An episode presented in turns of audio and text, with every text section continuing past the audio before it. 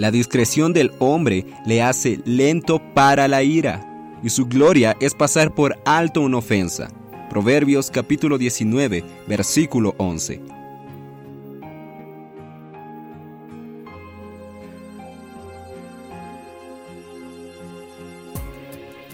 Amados hermanos, amadas hermanas, gracias al Señor por el día 15 de julio.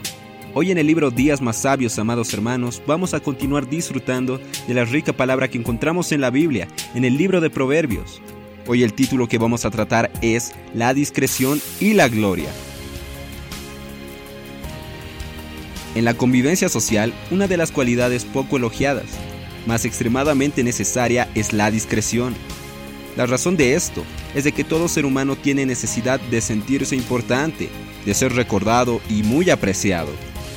Eso hace con que el hombre busque protagonismo en todo lo que hace para ganar notariedad frente a todas las demás personas.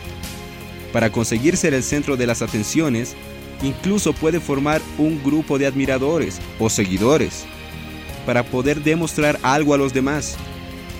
Mas el apóstol Pablo dice con mucha sabiduría que nada debemos hacer por partidarismo o vanagloria, mas sí por humildad, considerando a todos los demás superiores a nosotros mismos, así como lo vemos en Filipenses capítulo 2, versículo 3.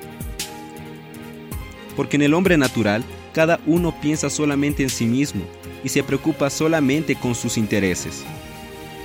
Mas hermanos, debemos percibir que nosotros recibimos la vida de Dios cuando creímos en Jesús.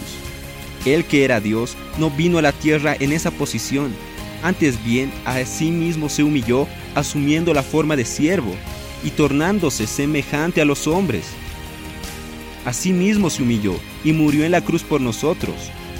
Su discreción lo tornó longánimo para con el hombre rebelde y pecador, y su gloria fue perdonar todas las injurias, todos los pecados, que el hombre cometió. Él perdonó todo eso y sufrió mucho cuando derramó su sangre preciosa en la cruz, por lo cual Dios lo exaltó en sobremanera y le dio el nombre que está por encima de todo nombre. Esto lo encontramos en los versículos 5 al 9. Si cada uno de nosotros escoge el camino que el Señor Jesús tomó, pensaremos todos la misma cosa, tendremos el mismo amor, seremos unidos de alma teniendo el mismo sentimiento que hubo en nuestro Señor y como consecuencia, de hecho, edificaremos la iglesia. Amados hermanos, gracias al Señor, porque un día el Señor Jesús murió en la cruz para perdonar todos nuestros pecados.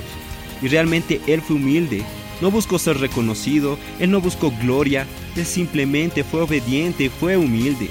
Él nos amó de tal manera que sufrió, ¿no? callado, en silencio, por amor a nosotros. Amados hermanos, no busquemos, ¿no? Gloria pasajera, no busquemos el reconocimiento de los hombres. Simplemente nosotros sirvamos y amemos al Señor con todo nuestro corazón. Amados hermanos, Jesús es nuestro Señor.